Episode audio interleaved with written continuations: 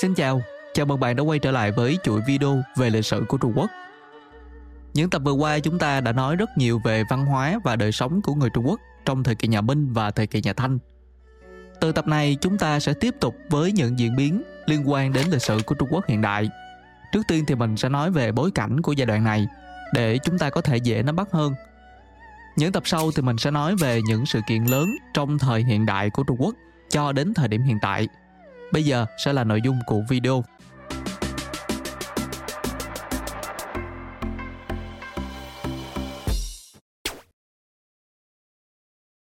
Vào năm 1793, sứ giả Anh Quốc Lord Marconi đã cùng một đoàn lữ hành mang theo 600 thùng quà đến tặng Bắc Kinh để dâng cho hoàng đế. Người Trung Quốc sau đó đã phát cho ông những lá cờ và những biểu ngữ có dòng chữ được ghi bằng tiếng Trung Quốc và nói rằng đại sứ đến cống nạp từ nước Anh. Tuy nhiên lần cống nạp này theo cách hiểu của người Trung Quốc là không có ý nghĩa gì. Bởi vì yêu cầu của McCartney về việc thúc đẩy thương mại giữa hai nước đã bị từ chối hoàn toàn và ông đã rời khỏi Bắc Kinh vào tháng 10 mà không có kết quả gì mặc cho công sức của mình đã bỏ ra. Chỉ sau nửa thế kỷ, nhà Thanh khi đó phải chịu sự đe dọa của súng ống và đồng ý với yêu cầu của Anh về việc mở cửa quan hệ thương mại. Thực ra hoàng đế Càn Long của Trung Quốc đã từ chối yêu cầu của vị khách với thái độ khinh bỉ nhưng tỏ ra lịch sự khi McKinney đề nghị gửi một đại sứ Anh đến Bắc Kinh hoàng đế đã nói rằng điều đó không phù hợp với chế độ quốc gia của chúng tôi và không thể chấp nhận được. Khi đại sứ đề cập đến thiết lập mối quan hệ thương mại thường xuyên giữa hai nước, ông cũng từ chối. Hoàng đế cho biết rằng Trung Quốc đã có đủ những thứ quý giá từ quà của nhiều quốc gia. Vì vậy ông nói, chúng tôi không thiếu thứ gì, như ngươi và những người khác cũng đã thấy. Chúng tôi cũng không quan tâm đến những thứ kỳ trân dị bảo gì. Chúng tôi cũng không cần thêm những sản phẩm từ nước các người. Sứ mệnh thất bại của Marconi được các nhà sử học xem là biểu hiện của sự khinh miệt từ thái độ của các nhà cai trị Trung Quốc đối với các nước khác và sự tự mãn của họ về nền văn minh của Trung Quốc. Họ xem những người xung quanh là những kẻ mang rợ. Đứng từ vị thế vững mạnh của Từ Cấm Thành ở Bắc Kinh, hoàng đế cho rằng thái độ của mình là đúng đắn vì Trung Quốc lúc đó dường như là đang ở đỉnh cao của quyền lực. Nhưng theo nhận định của chúng ta hiện nay, Càng Long đã sai lầm khi tin tưởng như vậy. Vì khi thế kỷ 18 sắp kết thúc, đất nước của ông đối mặt với nhiều thách thức không chỉ từ sức mạnh và tham vọng của người phương Tây mà còn từ sự suy yếu nội bộ của chính họ khi người Anh yêu cầu quyền thương mại và truyền giáo của Trung Quốc nhưng bị từ chối.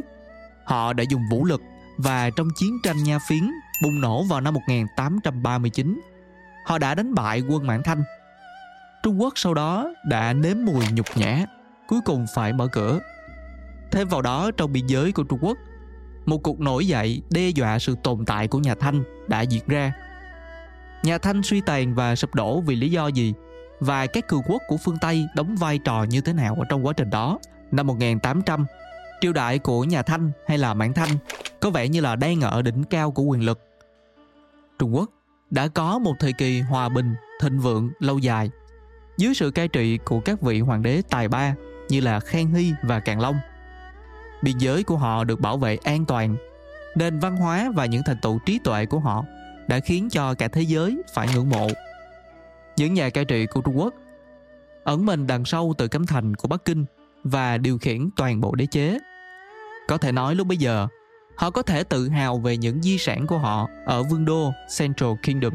Nhưng đó chỉ là bề nổi ẩn sau đó là những vấn đề rắc rối và hơn một thế kỷ sau họ đã bị nếm mùi nhục nhã và bị quấy rối bởi những con tàu đen và súng ống lớn của các cường quốc phương Tây. Triều đại của nhà Thanh, triều đại cuối cùng trong một chuỗi những triều đại của Trung Quốc kéo dài hơn 2.000 năm đã tan rã trong khói bụi. Có nhà sử học cho rằng nguyên nhân chủ yếu dẫn đến sự suy tàn rồi sau đó sụp đổ nhanh chóng của triều đại Mãn Thanh là do sức ép mạnh mẽ của phương Tây hiện đại đối với một xã hội truyền thống kiêu hãnh nhưng tự mãn. Tuy nhiên, hiện nay hầu hết đều cho rằng những biến đổi bên trong đã đóng vai trò quan trọng hơn trong sự sụp đổ của triều đại và họ đã chỉ ra rằng ít nhất có một số vấn đề mà người Mãn Châu đã gặp phải trong thế kỷ thứ 19 là do họ tự gây ra và không liên quan nhiều đến sự xâm lược dữ dội của phương Tây. Thực tế thì cả hai cách giải thích đều có ý nghĩa nhất định Nhưng giống như nhiều triều đại trước đó, sau một thời gian dài phát triển, triều đại của nhà Thanh vào cuối thế kỷ thứ 18 bị ảnh hưởng bởi những tệ nạn quen thuộc của các triều đại trước đó như là tham nhũng, nông dân thì bị ép vào đường cùng và rơi vào cảnh bất ổn và sự yếu kém ở trong triều đình. Những điểm yếu này càng ngày càng nghiêm trọng hơn do sự gia tăng của dân số. Trong thời kỳ hòa bình và ổn định lâu dài, việc nhập khẩu các loại cây trồng mới như là ngô và khoai lang từ châu Mỹ và trồng các giống lúa mới chín nhanh hơn đã làm cho dân số của Trung Quốc tăng gấp đôi. Tính từ năm 1550 đến năm 1800, dân số tiếp tục tăng sau năm 1800 đã đặt ra những áp lực lớn hơn lên lĩnh vực nông nghiệp. Người Trung Quốc phải nuôi dân số lên tới 400 triệu người vào năm 1900, ngay cả khi không có sự quấy rối khó chịu từ các cường quốc phương Tây. Người Mãn Thanh có thể phải theo gót các triều đại trước đó bởi vì những vấn đề nội bộ của họ. Tuy nhiên thì những con tàu và súng ống cùng với ý tưởng của người phương Tây đã làm lộ ra sự yếu kém của đế chế Mãn Châu nhanh hơn và có thể đẩy nhanh quá trình sụp đổ của họ. Khi đó, chủ nghĩa đế quốc của phương Tây vẫn gây ra sức ảnh hưởng lớn đối với lịch sử của Trung Quốc hiện đại, nhưng đó chỉ là một yếu tố chứ không phải là nguyên nhân chính. Đây là toàn bộ nội dung của tập này. Cảm ơn bạn đã lắng nghe. Trong phần mô tả của mỗi tập, mình luôn có để danh sách của toàn bộ các tập trong từng chủ đề. Nội dung được sắp xếp theo trình tự hợp lý và được chuẩn bị rất công phu. Mong các bạn sẽ ủng hộ bằng cách nhấn đăng ký kênh, nhấn thích và chia sẻ video này. Mình là Dương, xin cảm ơn và hẹn gặp lại trong tập lần sau.